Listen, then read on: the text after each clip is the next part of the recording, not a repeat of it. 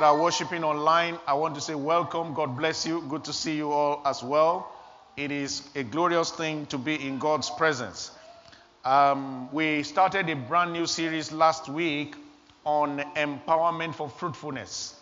And as a matter of fact, we have just come into the second of the topics, or the second in the series. And uh, this particular topic is the living branches.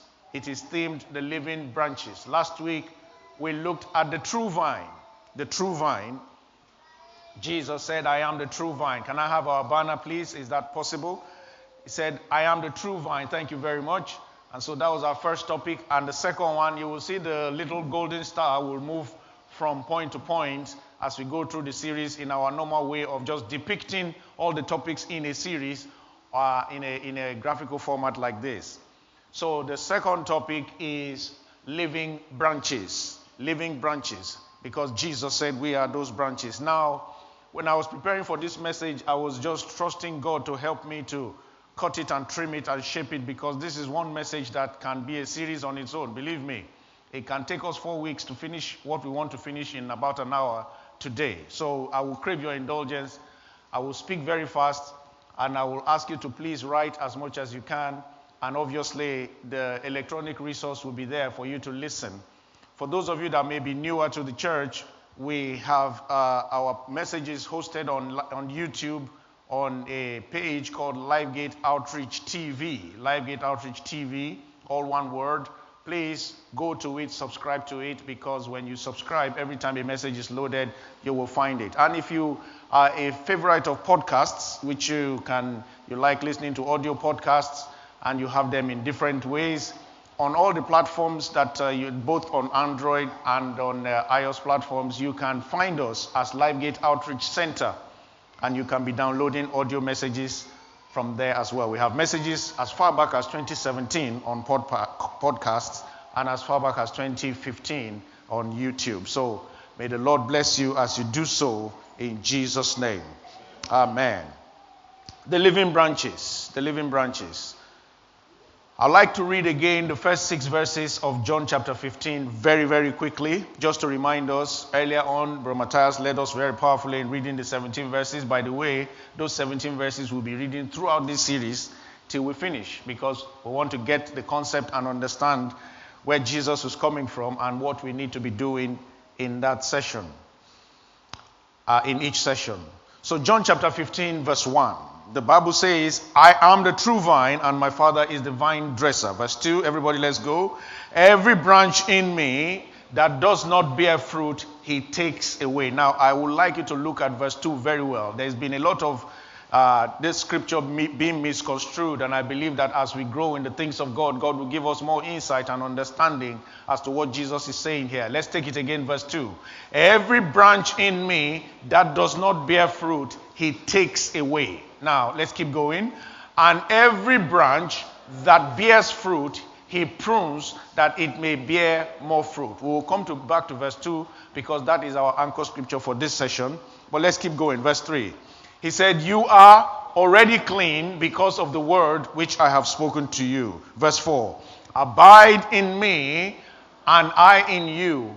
As the branch cannot bear fruit of itself unless it abides in the vine, neither can you unless you abide in me. Can you see that now? If you, if you remember what he said in verse 2, he said, Every branch in me that does not bear fruit, he takes away.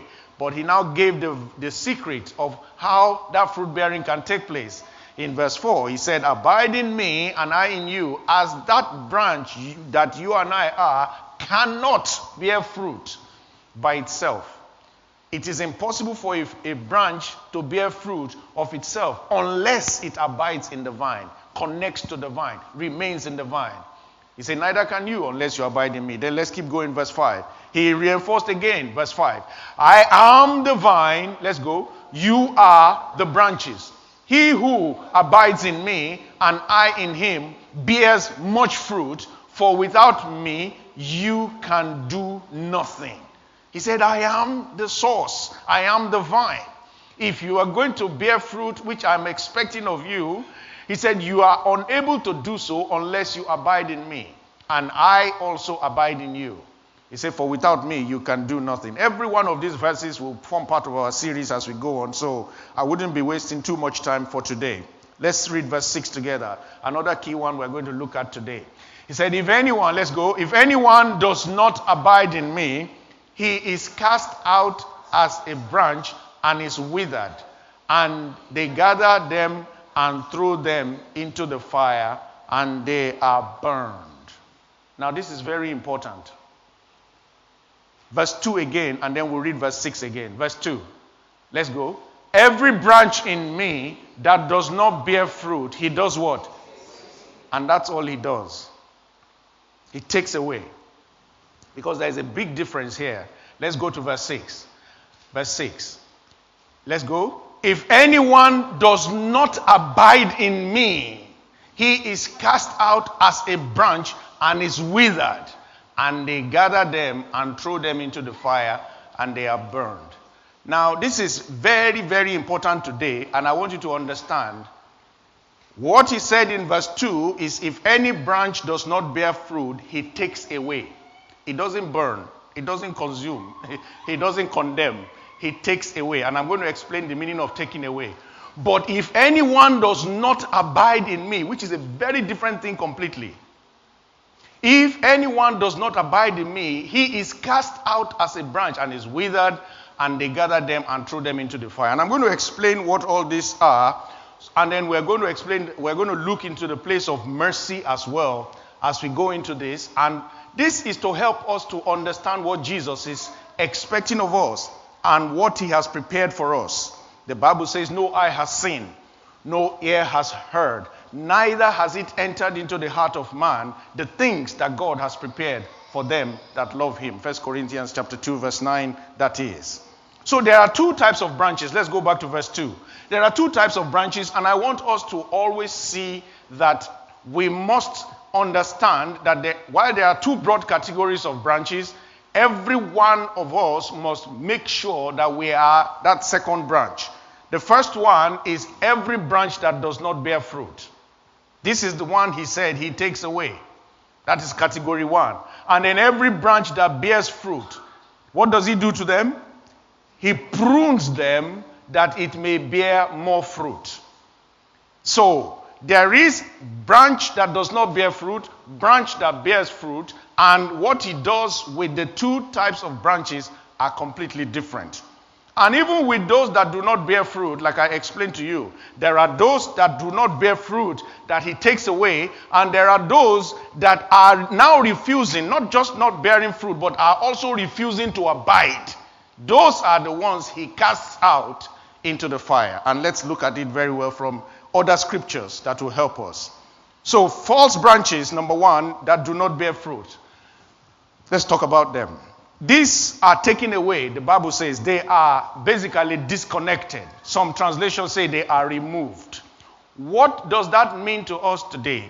You see, if he was to be casting out everyone that does not bear fruit, even though they are still abiding, even though they are still uh, connected, even though they are still professing, let me use the word, even though they are still professing to be his children, if he was to be casting them out into the fire for not bearing fruit, no, none of us here would have been able to be still here.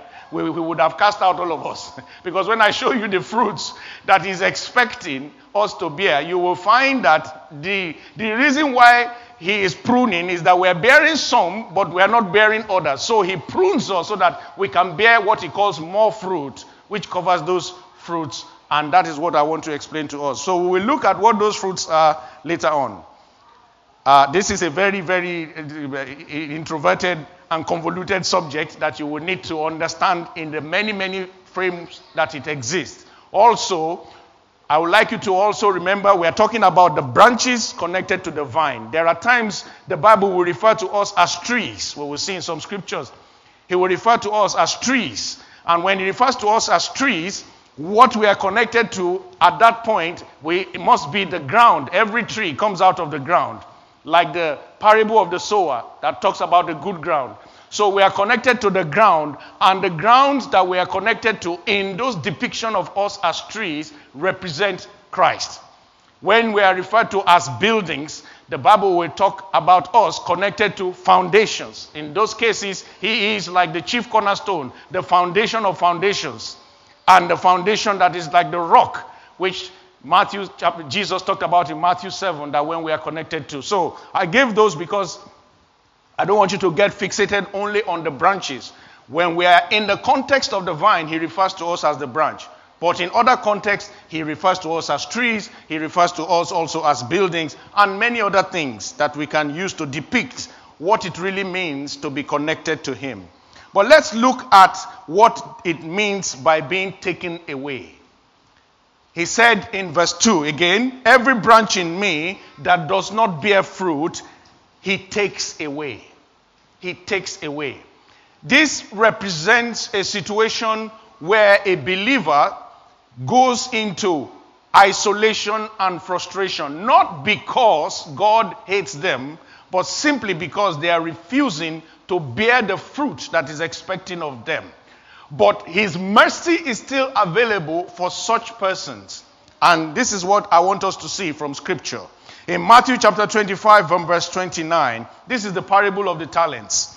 He said, For to everyone who has, more will be given. Matthew 25, 29. For everyone, for to everyone who has, more will be given, and will do what? Have abundance. Does that resonate with John 15, 2 that talks about pruning those who are bearing to bear more fruit? Beautiful. He said, More will be given, and he will have abundance. But from him who does not have, him who is not producing fruit, even whatever it is he has, will be taken away. And then I want you to sh- see what happens when he says he will be removed. Verse 30. He said, and cast, verse 30, please. Let's read verse 30 together. And cast the unprofitable servant into outer darkness. There will be weeping and gnashing of teeth. Many times people have read this to mean hell. No, he doesn't send people who are not bearing fruit to hell. What happens is that there is a severed relationship, not of a casting out, not of one that is a rejection. It is the type that the prodigal son had with the father. You know that the prodigal son went out of home, left his father. When he came back, it was never recorded that the father ever denounced him. It was a choice of the prodigal son not to bear fruit in the family, not to wait and take his time to grow into maturity to become the person he ought to be, but taking his lot and going ahead of time. So when he came back, when mercy prevailed and triumphed over judgment for him, the father opened his arms wide to receive him. He said, The unprofitable servant is cast into outer darkness where there will be weeping and gnashing of teeth. Again, if you look at the story of the prodigal son enjoying royalty at home, because there were royal robes, at the end of the day, he got the royal robe put on him. Remember the story in Luke 15. He was enjoying royalty, he was enjoying servants serving him, he was enjoying the peace of his father's house. But one day, he decided, I no longer want to bear fruit here. I no longer want to abide here. And he went on his own and then he got into what the Bible calls here weeping and gnashing of teeth. Because the Bible said that one day he was so hungry, he looked at pigs eating whatever it is that pigs were eating. and he desired to eat it. That is the base of a human being. When you look at what an animal is eating and you desire it because you have nothing else to eat. So that is a, a place and a type of weeping and gnashing of teeth, which is brought about by, uh, uh, as a person who is an unprofitable person because they refuse to abound, abide in the will and the dictates of the Father. So when he talks about casting them, when he talks about removing them, what he's saying is that such people, such people remove themselves, even though they are still children of God. Such people put themselves in a situation where there is weeping and gnashing of teeth. There are many examples of people that walked away into disobedience in Scripture, which took them a lot of problem, to, uh, took them into a lot of problem. One very good example is a man called Jonah. We use him a lot. Sent to a place, but decided to go another way. And we saw how difficult the, the, the, his life became because he was, he was actually cast out of a, a ship and cast into the water and put many people and families in places where they were afraid and tormented simply because he was cast into outer darkness. My point is this as we look at the different fruits that we ought to be bearing, we should see why we must not allow ourselves not to be bearing any at all. We must be people who bear fruit so that we will not be removed, so that we will not be into weeping and gnashing of teeth. One of the easiest ways to be frustrated as a Christian is to lack fruit bearing. It becomes very easy for you to find frustration in the place where you should, in the kingdom that should give you righteousness and peace and joy, simply because you are not bearing fruit. And so, this is why I'm making the emphasis for us to understand this.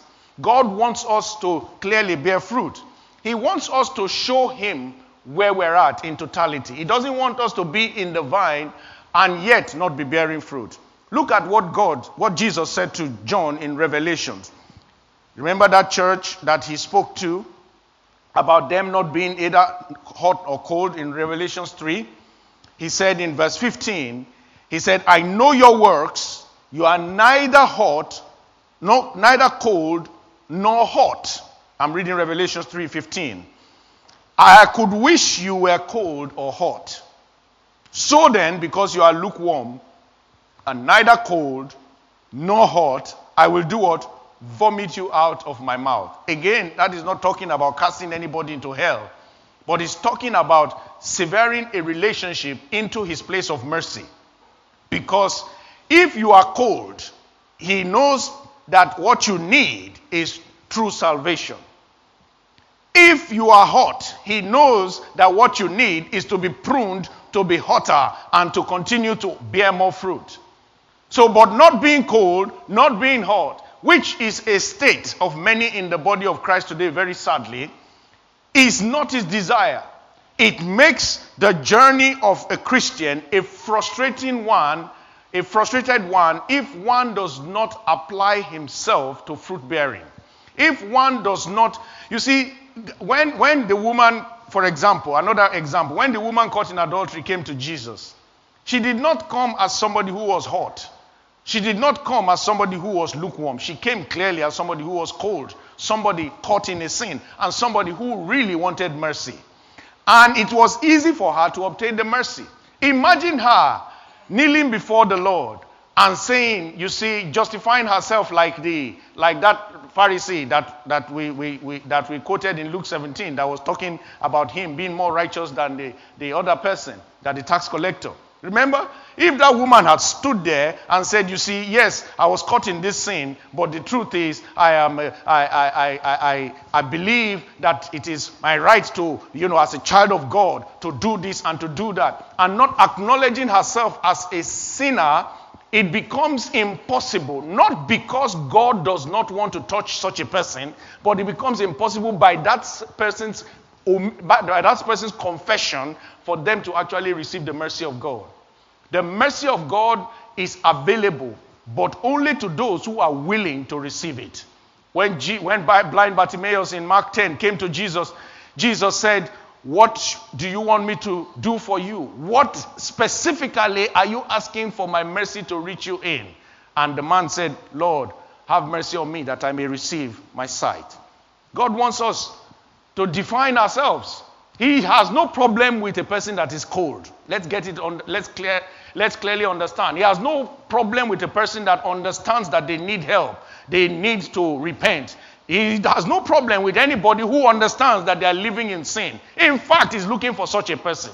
He has no problem with that at all. What is becoming a problem in the body of Christ today is neither being hot nor being cold.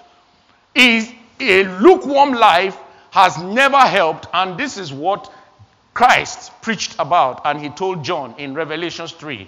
When he spoke to that church, he told them that it, was, it would have been better for them to be either hot or cold. Because either way, hot or cold, will receive his help in the right way. The cold will receive his help for mercy and be made hot. The hot will receive his help for mercy to be made hotter and more fruit bearing. So when he was talking in John 2 that if anyone if anyone does not bear fruit, they are removed. He is talking about people who are refusing to be hot, they are refusing to be cold. And it strains the relationship that the, should, the vine should have with the branches. It makes it difficult for the branches to truly, or the branch to optimize themselves in the race that they ought to be running. May God not make, may God help us to continue to be fruit bearing. In the mighty name of Jesus. Now, I want to now talk about the branches that refuse to abide. This is the very dangerous situation, and I'll prove this from scripture. He said, however, when the branch refused to abide, it receives the judgment of God. Let's read verse 6 again. John chapter 15, verse 6. He said, If anyone, verse 6, please, thank you. If anyone, let's go together. If anyone does not abide in me, he is cast out as a branch and is withered, and they gather them and throw them into the fire, and they are burned. This is what subjects people to judgment. This is what subjects people to damnation. The Bible says, There is therefore now no condemnation. Romans chapter 8, verse 1. For us who are where? In Christ Jesus. Abiding in Christ Jesus. So if you are abiding but not bearing fruit, you are not condemned. You are not damned. You are not judged for fire. You are abiding, but you are not bearing fruit. But what you are what you are removed to is his mercy to help you to repent, to help you to transform, to help you to change. But if you refuse to abide, verse 6 again, please. Verse 6 again. If you refuse to abide, you stop confessing, professing, you reject the sonship of the Lord Jesus Christ, you reject his lordship, you reject his sonship. This is what the Bible calls blasphemy against the Holy Spirit. You reject the message of God to mankind and the help of the Holy Spirit. Such a person automatically makes themselves a candidate for this eternal judgment. John chapter 3, verse 16. We know it by heart. Let's read it. For God so loved the world that he gave his only begotten Son, that whosoever believes in him will not perish. Somebody say, whoever abides will not perish. Whosoever believes in him will not perish, but he shall do what? Have everlasting life.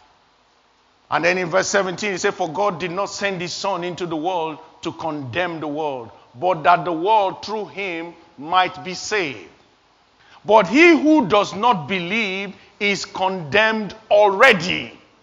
So a rejection, outright rejection, is a very different thing to not bearing fruit.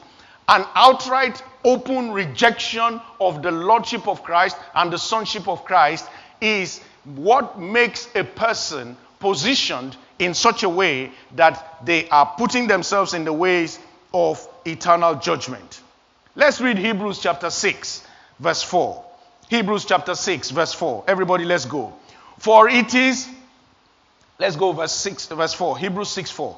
For it is impossible, Hebrews 6, 4. For it is impossible for those who were once enlightened. Somebody say, once enlightened. Say, somebody who was once abiding.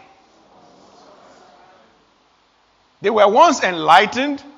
They have tasted, past tense, they have tasted what? The heavenly gift and have become partakers of the Holy Spirit. They have had the full experience. Verse 2, verse 5, sorry, verse 5. He said, and have tasted, verse 5. Please go with me. I'm reading 4 to verse 6. Thank you. Verse 5 now. He said, and have tasted, verse 5, and have tasted the good word of God. Somebody say the true vine and the powers of the ages to come. Verse 6 now. Everybody, let's read verse 6 now. if they fall away, to renew them again to repentance, since they crucify again for themselves the Son of God and put him to an open shame.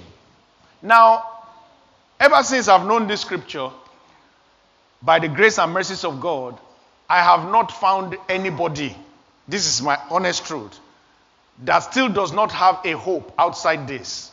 What do I mean by that?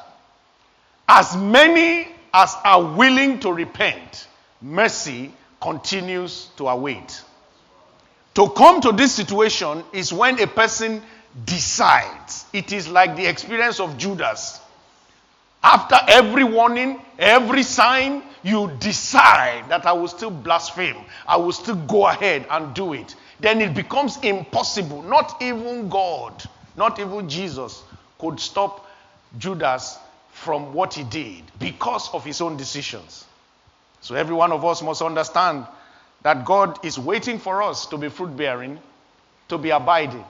But he said, there is a danger if you have, you have been abiding, you have been experiencing of the Spirit, you have been experiencing of the good word of God, and then suddenly you fall away. Suddenly you start to walk in haughtiness. Suddenly you start to reject and you stop bearing fruit. As we look at some of those fruits that we should bear very shortly, he said, then it becomes impossible for you to encounter him again.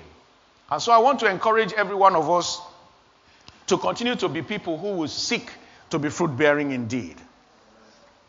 I say, may God help us to be fruit bearing indeed. In the mighty name of Jesus. So we'll go straight to the fruit bearing branches, which I believe everyone genuine child of God is, or at least should desire to be. John chapter 15, again, verse 2. Verse 2. Let's quickly read that. I will be going back and forth to it. Thank you. Let's go together. Every branch in me that does not bear fruit, he takes away. I've explained that a bit. Now let's read the second part. And every branch that bears fruit, he prunes that it may bear more fruit. I want us to understand the word pruning. Some, some translations and versions will say purged. We need to understand what it means so that we can see how we bear more fruit with it. In physical cooking and uh, gardening and those kind of things that we deal with plants and crops, pruning is done with a sharp object, usually a knife or something that can help to remove unwanted parts. Do you understand what I'm saying? So it is a process that subjects the believer to something that may be painful, either emotionally or even physically. Something that places a demand on self and trims the self of a person completely. What I mean by self is the flesh, the natural person that is refusing to yield as much as is possible to the supernatural so that the fruit of the Spirit are not borne. The Bible says in Hebrews chapter 12, verse 1, it says, Therefore, we also, since we are surrounded by so great a cloud of witnesses, let us lay aside every weight and the sin which so easily ensnares us, and let us do what? Run with endurance the race that is set before us. Things that make it difficult for us to run this Christian race. Now, every Christian has things that will continue to be pruned until we see the Lord. Some people have plenty, plenty. Some have relatively less. But the truth is, no human being will not need to continually be pruned. Hallelujah. Hallelujah. So God uses various knives to prune us. He looks at where we ought to be going. He looks at who he wants us to be and he sees where we're at. And what he does is that he takes his pruning knife, seeing that we are bearing some fruit, but we could bear more in other areas, and it starts to deal with parts of us that is making it difficult. The Bible says in 2 Timothy chapter 2, verse 3, you don't need to turn to it. It says, You therefore must endure hardship. Some other versions say hardness as a true child of God. Hardness is one of the things that God uses to prune us. He toughens us up. No believer can make this race as a willy nilly willy nilly Christian, one who is just blown by this today, affected by that tomorrow, unstable today. You can't, do, you can't run this race like that.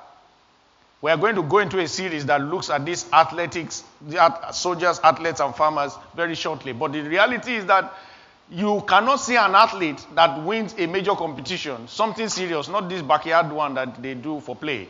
Some serious competition that has not subjected himself or herself to serious regiments of training.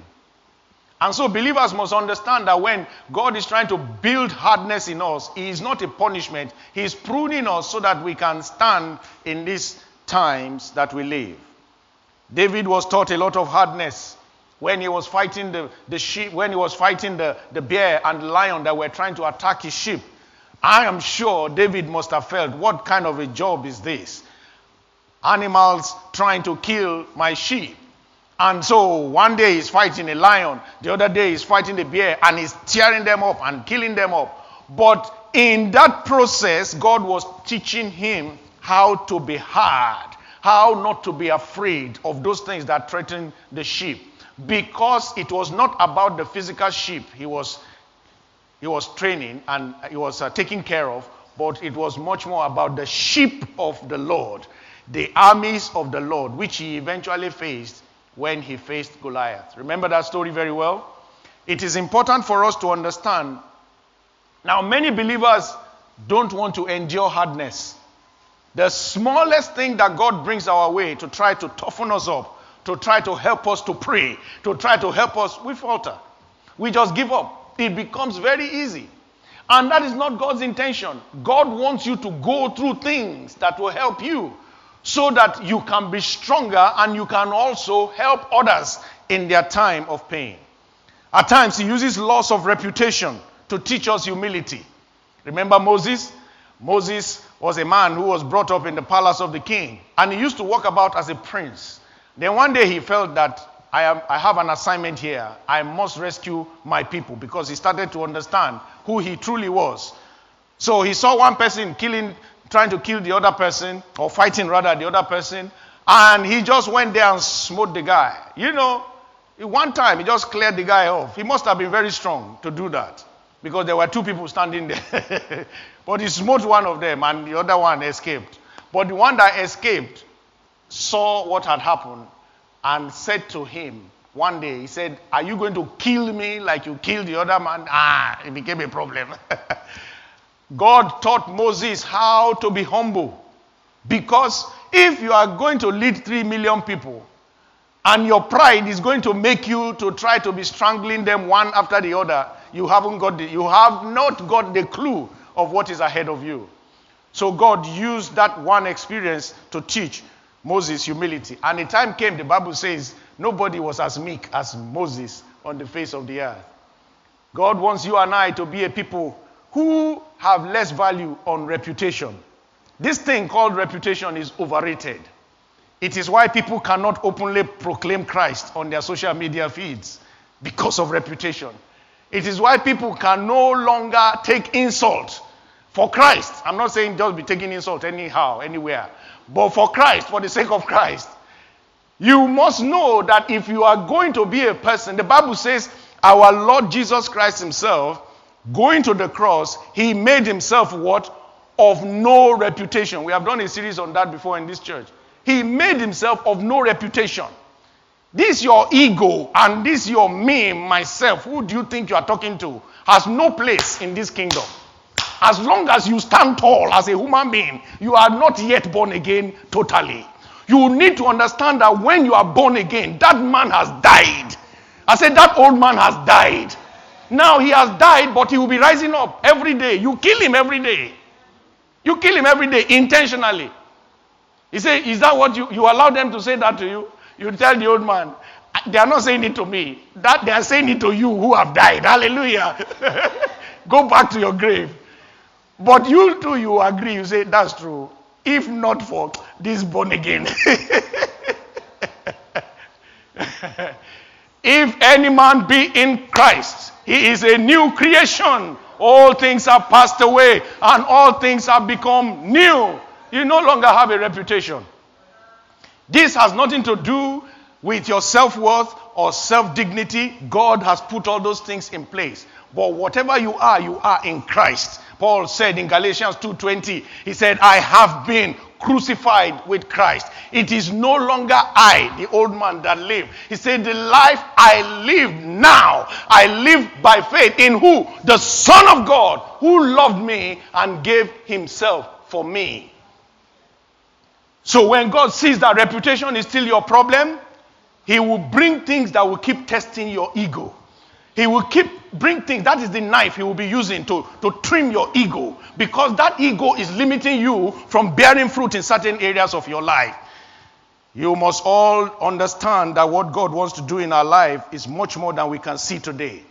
If you are called into any aspect of ministry, whether it's parental ministry, because you don't know it's a ministry, whether it's parental ministry or spousal ministry, because you don't know it's a ministry, you are called. You know, every spouse is a ministry, is a minister to the other person. Do you understand that? Every spouse is a minister to the other person. You are there to succor one another, comfort one another. You are there to honor one another, support one another, encourage one another. So you have a ministry even to your spouse. You have a ministry to your children. You have a ministry to your parents. Then you have a ministry to others outside. Every one of us called to ministry in every way, shape, or form must continue to see ourselves as people who are truly needing to be losing our reputation. You must be humble. You must be humble. You must be ready to say, honey, I'm sorry. And it doesn't have to be one spouse. Both spouses must be ready to say, I'm sorry when they find that they are wrong. Be ready to say, I'm sorry to your child. Be ready to say, I'm sorry to your parents. Be ready to say, I'm sorry to people that you have hurt or you have offended, or people that have misunderstood you. It is all part of what you need to do in terms of giving up your reputation. People will slander you, people will talk things about you, people will lie against you. Do you know that the more prominent or the more influential you become in life, the more many people know about what you do, the more you are open to people's criticisms? Do you know that? The more you are open to gossip, people don't gossip people that, that people other people don't know. It's a waste of time. So they gossip about what, what is the purpose of you coming to tell me something about somebody in Palestine now that I don't know? It, it doesn't make sense. But if you ask me about, you know, a, a, prominent person there that is maybe the prime minister or somebody, if you bring a gossip about the person, I'll say, oh, really? Because I know the person I can relate. So the higher you go, the more God helps you to grow in life. You have to understand that reputation must be dealt with because it will want to stand in the way. Persecutions are used to teach us focus. 1 Peter 5:10, the Bible says that they may the Lord perfect, establish, and strengthen you after you have suffered a little while. Believers must understand that not all suffering is evil. Not all suffering is evil. These are messages that Pentecostal people don't preach a lot these days because our message is name it, claim it, grab it, have it, and keep growing. Many times life doesn't work as name it, claim it, grab it. At times you have named it 100 times. You claimed it, and God say, I'm not giving you now. I want you to learn patience. Hallelujah. When I was a young, young professional, very young, much younger professional, starting out, I was 21 years old back in my home country, Nigeria.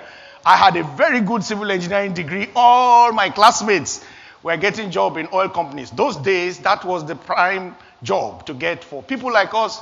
You would, you, you, you, uh, you know, that was what we all look forward to. And I applied everywhere that I, everybody was applying, and everybody was getting their offers. Mine never came. The only one that came and was almost going to, I passed the first stage. Those days you do about three stages. So I was going to be invited for the third stage. The invitation letter to go and do my medical and basically come and pick my appointment. Somebody took the letter and put it in a drawer and went on leave for three weeks. And she came back very, very, very, very sanctimoniously. She said, I have a letter for you. I said, Where is the letter? She brought it out. She said, I kept it. I don't want anybody else in our office. She said, I didn't want anybody else to see it. I looked at it. The moment I saw it, I knew what it was because I was waiting for it. I'd passed first stage, second stage, and they told me that the last stage is just for me to get the form and go to place within a short time to do my medicals. That was the day when I opened the letter and I saw it. The woman was frozen because she knew what value that had. And I said she shouldn't worry. I said, I am now convinced that God does not want me in an oil company. You can believe what you want to believe, but then that was my story. because there was nothing that I should have done that I didn't do. But that thing taught me something. And you know what I went back to? I went back to teaching part time. I didn't get a job. I went back to teaching part time. And uh, in, in, the, in the institution that my father worked at that time, I got some maths sessions, physics sessions to be teaching people who were doing certificate in education, mathematics, physics. And then I took my father's camera and I had a part time uh, photography business with it. So I will finish teaching them and I'll gather them together and say, take a photo shot. I will snap them. Everybody will pay me. it's been long that I have businesses. Everybody will pay me from that photo. That was how I was making my life. One lady in the year 1990, one lady, I was 21 years old, like I said.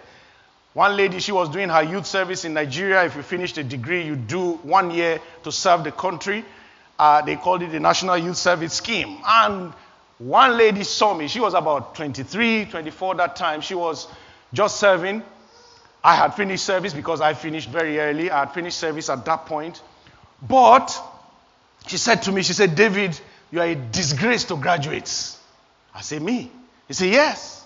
He said, How can you be doing this kind of work? He said, Are you not a civil engineer? I said, Yes. He said, Can't you find any other? I said, No, I didn't find so what do you want me to do? Sit at home? I carried that camera with every dignity I could find in myself, with the encouragement of my father and everybody around me. And I want to thank God. I want to thank God that I did not disgrace my profession. 30 years later, by the grace of God, I have become an international figure in my own profession. The same profession that woman told me I was a disgrace in. Hallelujah. Don't let anybody rob you of where you are going. If I engaged with that woman, that lady that day in a fight, and I exchanged words with her, I don't know what would have happened. But I carried my camera and I said, Thank you very much, if that is all you feel. Thank you very much. There is a place God is taking you to.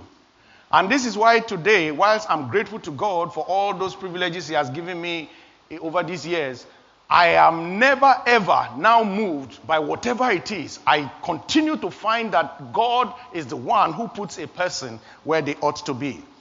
And I pray that God will continue to make us such in Jesus' name.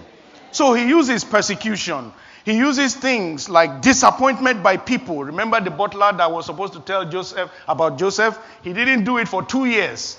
But when Joseph got to the throne, it added to the list of the things that taught him how to be merciful, how to be patient. By the time he saw his brothers, if he had not gone through that, that rejection in Potiphar's house, that rejection in prison by the man who was supposed to remember him, and he did not do so, he would have probably been harsh to his brothers.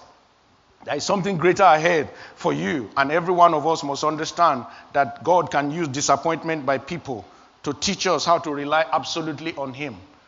Some of us need to be disappointed by people. Don't say, I'm cursing you. Because your reliance on people is stopping you from relying on God.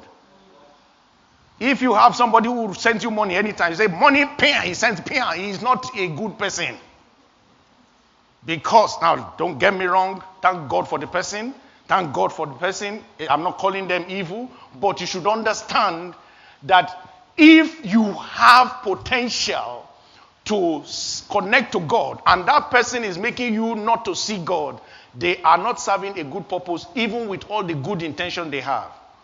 Everybody I send money to back in my home country on a monthly basis, I challenge them continuously, apart from my mother and our, my parents in law. Those ones, they are regular salary, constant. That one is non negotiable. but all these other young, young guys, I challenge them. Brother, I need 100,000 naira today. Okay, I gave you three months ago. What did you do? What is that business idea you say you have? One of them say he wants to do fishery. I was very excited. Said, at least you want to do something now. I sent some money to him. He, he chopped everything. no fish, no pond, no nothing. When I went to bury my dad in September, and I saw him, I said, "Where are the fishes?" He said, "Brother, is this?" I said, "Don't, don't, don't write me again." he said, "My wife is pregnant." I said, "All of you, don't write me again." if you know your wife will be pregnant, somebody gave you money to reproduce what will bring you more money. You, you, you ate everything, then you are still coming. so there are some people you need to help like that. And then I started to challenge him about how he, he needs to think, how he needs to think. And we need to be doing this for people at times. I'm not asking you to be mean. God sees my heart. I try to help as much as I can, but don't let people be your God. No human being, no pastor, nobody should take the place of God in your life. People are channels through whom God will work. Always keep your focus on God. When God sees that you are, you are relying on people and you are no longer seeing Him, He starts to make people disappoint you. Then you will say God is wicked. He's not wicked. He's trying to help you to understand that your focus is blurred, your vision is limited. Hallelujah. So when he uses disappointment by people, let us not think he's being mean. What he's trying to do is to help us to see how we can rely on him. We can go on and on. He can use trials like he did for Abraham to teach him to be persevering. Now, very quickly, I want to end on the fruits we are to bear. The fruits we are to bear. The first very important fruit is the fruit of true repentance. True repentance means that we have had a total turnaround. There are many people who don't have a true repentance. You know it by the fruit you are bearing. Let me tell you how repentance works it is a turnaround to the direction of God. When you are going away from God, repentance means, which means turn around, is a turnaround to face God. What repentance, true repentance does is that it makes your desires godly. It makes you want to pursue the things of God. The things of the world now stay behind you. But if you say you have repented and somehow the things of the world are still the things attracting you, and then God is somehow a drag for you. You need to check your repentance and say, Lord, help me to be truly repented. How many people understand what I'm talking about? True repentance will always give you a heart that wants to go to the things of God. Psalm 92, verse 12. He said, The righteous shall flourish like a palm tree. He shall grow like a cedar in Lebanon. Verse 13 says, Those who are planted planted. Psalm 92, verse 13. Those who are planted in the house of the Lord shall flourish like the courts of our God. Every one of us must understand that what God is expecting of us is the fruit of true repentance. Luke chapter 3, verse 7. He gave them this word when he called them the brood, uh, uh, brood of vipers. The Bible says, Then he said to the multitudes that came out to be baptized by him, brood of vipers, who warned you to flee from the wrath to come? Verse 8. Let's read verse 8 together. Let's read verse 8 together. Therefore, bear fruits worthy of repentance and do not begin to say to yourself, We have Abraham as our father. For I say to you that God is able to raise up children to Abraham and from these stones. He said, Don't be saying that, oh, I belong to a church. I'm just trying to qualify what he's saying. Don't be saying, oh, I go to Life Gate. Oh, I, I, go, I used to be winner. I used to be this. I go to Methodist church. Oh, I, oh, I identify. My father is a Christian. Oh, this, these are the kind of things that he's saying that we have Abraham as our father. Something that identifies with something correct, but the individual is disconnected. He said, Do not begin to say to yourselves, We have Abraham. For I say to you that God is able to use anyone. Don't think that those things save you. Look at verse 8. Verse 8. Verse 9 now. He said, And even now, the axe is what? Laid to the root of the trees, that every one tree that does not bear good fruit is done what? Cast down and thrown into the fire. This is talking about people who claim to be repented, but they have not yet repented. Friends, there is no halfway born again. There is no partial born again. It's either you are born again or you are not born again. If you are not sure you are born again, you are not yet born again.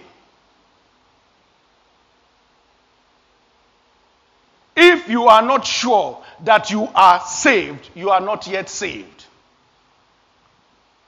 Look at it in the physical. Has every of your any of your child appeared to you in the living room one day and said, Dad, am I living? Am I alive? Have you ever had such a question from your child? No. No. They are as sure as possible that they are alive. If you are born again, you will be as sure. So I am asking everyone under the sound of my voice today the fruit of true repentance is the first fruit that is expecting us to bear. Let us not be like Simon the sorcerer. In Acts chapter 8, he claimed to be born again when he saw Philip and all the guys doing some great stuff. He was also a magician. He just joined them and he started to live the life with them. Then one day, he looked at Peter, of all people. He looked at Peter and said, Give me this power that you are using to do these miracles. Let me pay you for it.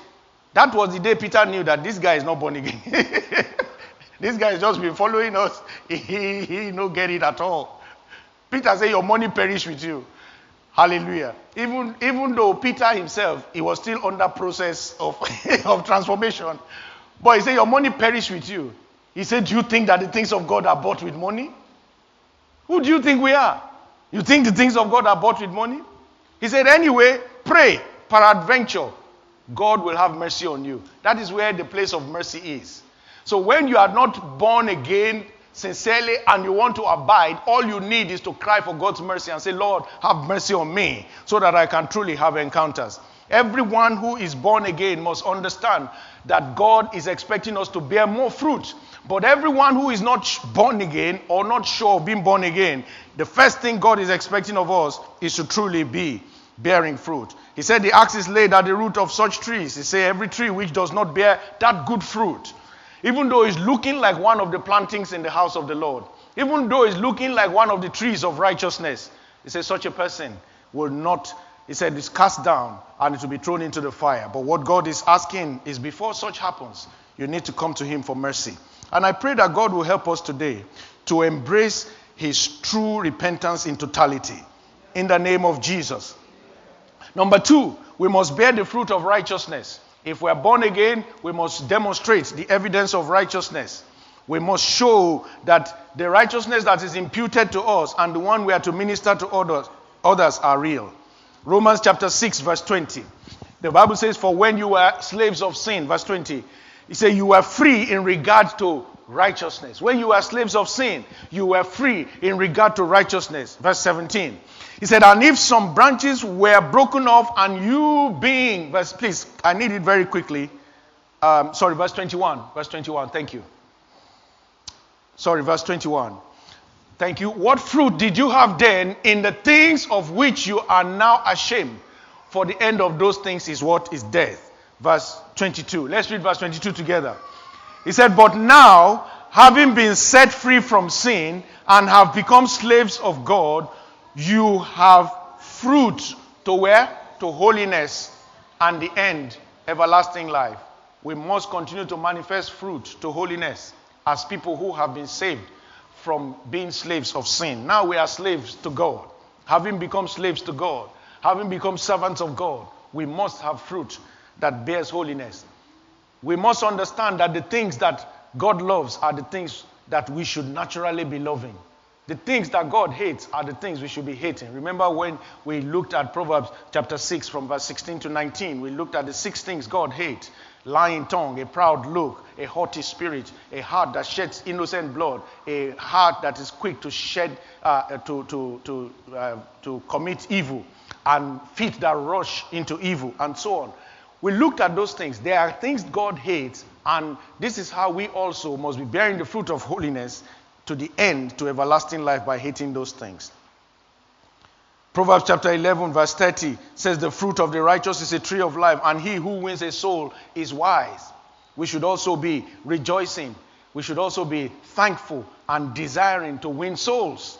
Soul winning is not something that is meant for an exclusive few in the body of Christ. Every Christian must be desirous of seeing others saved because it is part of what shows that we have fruit of righteousness and we are in the ministry of reconciliation according to rec- 2 Corinthians chapter 5 verse 19. We are into that same ministry calling people to repentance. Number 3 things. What's the first type of fruit? True repentance. The second type, Righteousness imputed and ministered. Righteousness imputed to us and ministered to others. Number three thing, humility. We must have humility as a fruit. Humility and holy reverence. This is where I want to read Romans 11, verse 16. It says, For the first fruits, if the first fruits is holy, the lump is also holy. And if the root is holy, so are the branches. Verse 17. And if some of the branches were broken off, and you being a wild olive tree were grafted in among them. You were wild, you were unsaved, but now you are grafted in to become partaker of the root and fatness of the olive tree. Let's read verse 18. He said, Do not, verse 18, everybody, let's go. Do not boast against the branches, but if you do boast, remember that you do not support the root, but the root supports you. You are branches. I am a branch. We are branches of the vine. Let us not boast. When we see others falling, when we see others not making it, let us not boast that we think we can stand. Paul said, If you, you to him that thinks he stands, let him take heed, because he too can fall. Have you not seen in a race where people are running and people are running and then suddenly one person falls down out of the six of them or eight of them and then everybody else is running and it looks as if one person is about to win and everybody is about to start clapping that he will win and then he now falls down. Have you ever seen such a race? That person now falls down and then the person that nobody was even expecting at all, the one that was like on number two or three in the in the lineup now becomes the one who wins the the race. Till we get to the end, we must remain humble, understanding that if we are standing, the Bible says those of us who are standing must always be looking for those who are falling and helping them to stand. We pray with them, we support them, and then we humble ourselves consistently.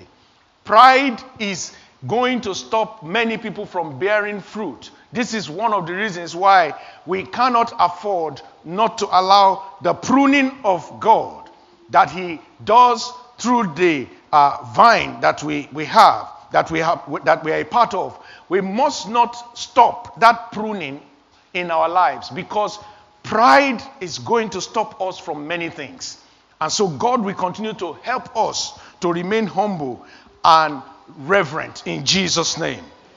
We must be humble and God fearing always. The Bible says that God, He has showed you, oh man, what is good. What does the Lord require of you? We quote that scripture a lot, Micah 6 8. He said, and to do justly and to love mercy and to walk humbly with your God. Number four thing, good works. We must do good works. It is a fruit. Ephesians 2:10 says, For we are his workmanship created in Christ Jesus for good works which God had prepared beforehand that we should walk in them. We are prepared for good works. This talks about the fruit of the Spirit love, showing love, joy, peace, patience, kindness, gentleness, faithfulness, goodness, self control. Galatians 5 22 to 23 tells us those things. They are the good works that we must be bearing. So when we have true repentance, we're walking in righteousness, and we are humble, we must be showing good works. The love that you show for God and for man is what helps you to be able to be benevolent to others. Is what helps you to be able to desire to share the love of God with others because they are good works.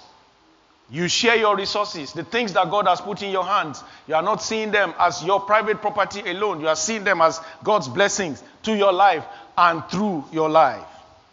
And that takes me to the final point we need to be selfless. We must be selfless. We need to be thinking about others. One of the reasons why Paul said to Timothy in 1 Timothy chapter 4 that men will be brutal in the end times is because people will be very, very selfish. People will be selfish. They'll be selfish in their mannerism. They'll be selfish in their consideration of others. They don't care. As long as it's good for them, is that's okay. John Maxwell said something very funny, very, very interesting story when we had him here a couple of years ago. And uh, he said, Have you not noticed that when people take a group photograph and there are about, you know, 15 people in the, in the, in the photo, when they show it to the first person, what is he looking for? Who is he looking for inside? He's looking for himself. As long as he sees the photo and he's okay, he'll say, Oh, this is a very good photo. Even if the other person was looking like that, and the other one has not looked up, or the other one's uh, tie was this way. he will just look for himself. He say, "Oh, this is this is a very very good photo." and if he is not looking good or she's not looking good, and everybody else is okay, you say, "This is a bad picture. this is a bad picture. We must not put it anywhere." we are selfish people. We look after ourselves a lot. It is a natural tendency because it is a survival instinct. But we must not allow our spirituality to be dominated to, to be dominated by self-centeredness.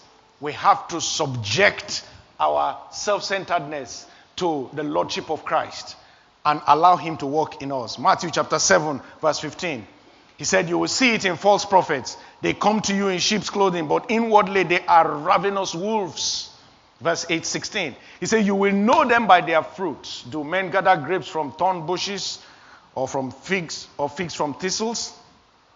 We are saved to serve. It is a true test of a true ministry. And that is the true test of a true minister. A minister and a ministry that is not looking for what they will get from you, but rather much more concerned about whatever it is God can put in their lives spiritually, physically, and every other way to be a blessing to you. That is the true ministry. He said in Matthew chapter 7, where I just read, it said, Beware of false prophets. They come to you in sheep's clothing, but inwardly they are ravenous wolves. Anybody who places a demand on you to pay them before they give you, they pray with you on a matter, are ravenous wolves. There's no other way to describe it. Any other person that places a demand on you to pay for whatever anointing you think they carry and you want to be a part of and you want to get a blessing of, then they are ravenous wolves. No true servant of God should place such demand on you. They are simply selfish and they are after their own mouths and their bellies. Every one of us must also see ourselves that we are in that line whereby we are ministering to others, recognizing that we have to inconvenience ourselves. This Christianity will cost you sleep, it will cost you money. A true Christian cannot live without those sacrifices. It's impossible. It will cost you inconvenience. It will cost you your own time. It will cost you many things. This is what he said when he said, If you are going to follow me, take up your cross and follow me. It's not that thing we do every Easter and we do that show and we put on Facebook, say we are carrying cross. That, that's not what it is. It is a lifestyle of consistently emptying yourself. Many times money will come into my hand like this, and as it is coming, it's going to somebody. And not that I don't have my own needs. As it is coming like this, God will say to me, right there, He say, You know, this money is to help this person that has said this problem. So I say, Lord, I remember. I say, Now do it. No waste time. No waste time. And, but the truth is that somehow my own needs too are being met. This is the mystery. Somehow, somehow. So this is the way we live it like that, and we understand that if you want to be closed in and self-centered, you cannot flow in the fruit that God wants you to flow in. And I want to encourage and challenge every one of us to keep thinking outside the box. God's mercy is always helping us to make the most of time. God is not willing that any should perish. Second Peter chapter 3 verse 8 and 9 tells us this. God is not interested in anybody perishing. When people say about heaven and hell and they say God is wicked and God sends people to hell, God is not interested in sending anybody whatsoever to hell. Anybody that goes to hell goes to hell of their own volition. God is not willing to send anybody to hell. God is patient. Look at 2 Peter chapter 3 verse 9. The Lord is not slack concerning his promise as some count slackness, but is long suffering. 2 Peter 3 9 toward us, not willing that what? That anyone should perish. He's not willing that any should perish, but that all should what? Come to repentance. That is the God we serve. So he is asking you and I to examine ourselves and come to him in the place of mercy. Christ is always interceding for us. He gave a story in Luke chapter 13, verse 6. He spoke a parable. A certain man had a fig tree planted in his vineyard. He came seeking fruit on it. He found none. And the keeper of the vineyard said, Look, for three years I have come seeking fruit. Cut it down. Why does he use up the ground? Verse 8 says, But he answered and said to him, Sir, let it alone this year until I dig around it and fertilize it. And if it bears fruit, well, but if not, there's nothing I can do. You can cut it down. I put those words there. If not, After, you can cut it down. But go back to verse 8. Go back to verse 8. He said, Sir, let it alone. Verse 8. Sir, let it alone this year until I dig around it and fertilize it. Some translations say, until I dung it, until I help it. Jesus is always interceding for you and I to help us. Let's keep running to him like that woman ran to him when he was about, she was about to be stoned to death. Let's run to him like that woman with the issue of blood when it looked as if there was no more help from physical means. Let's run to him like blind Bartimaeus. Even though there are voices that will tell us that there is nothing he can do for us. We have gone haywire. We have done too many bad things. Run to him. There are many people that are being lied to today because that because they committed so many abortions in their life that they can never have a child. Run to him. Run to him. There are many people that have made biz- bad business decisions, very bad ones, that have cost them money. They have taken money that their spouses did not even know that they have used, and they have gone into things. Some have done gambling. Some have tried, uh, uh, uh, what do you call this, multi, multi-level marketing, you know, MMM, MMM, and the likes. They have done all those things and lost money, thousands of pounds. Don't say, I, I, made it, I brought it upon myself. No, run to him today out of his mercy. Some have left him because they were disappointed by church people and they no longer want to be part of church or they no longer want to be active in church. Don't fall for that lie of the devil. Run to him. The blood of Jesus continues to dig around us so that we can bear more fruit. He's digging around you and I constantly to help us to bear more fruit in the mighty name of Jesus. He said, I did not choose you. You did not choose me. I chose you. John 15, 16. And I appointed you that you should go and bear fruit.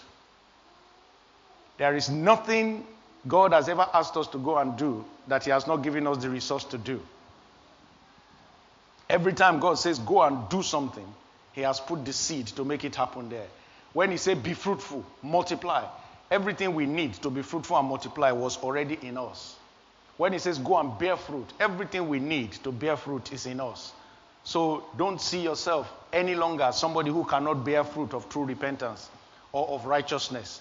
Don't see yourself as somebody who cannot bear true fruit of humility anymore. Don't see yourself as somebody who cannot bear true fruit of good works, just loving people, walking in joy all the time, just seeking to be good to people, to walk in faithfulness to God and to man. God is looking for you to bear fruit because He knows that He has appointed you to bear fruit. When an ambassador is appointed and is sent to a country, everything they need is sent ahead of them. Their accommodation, the things they need, by the time they get there, is all waiting and ready. They only get there and do the work. God is not a taskmaster that will ask us to do.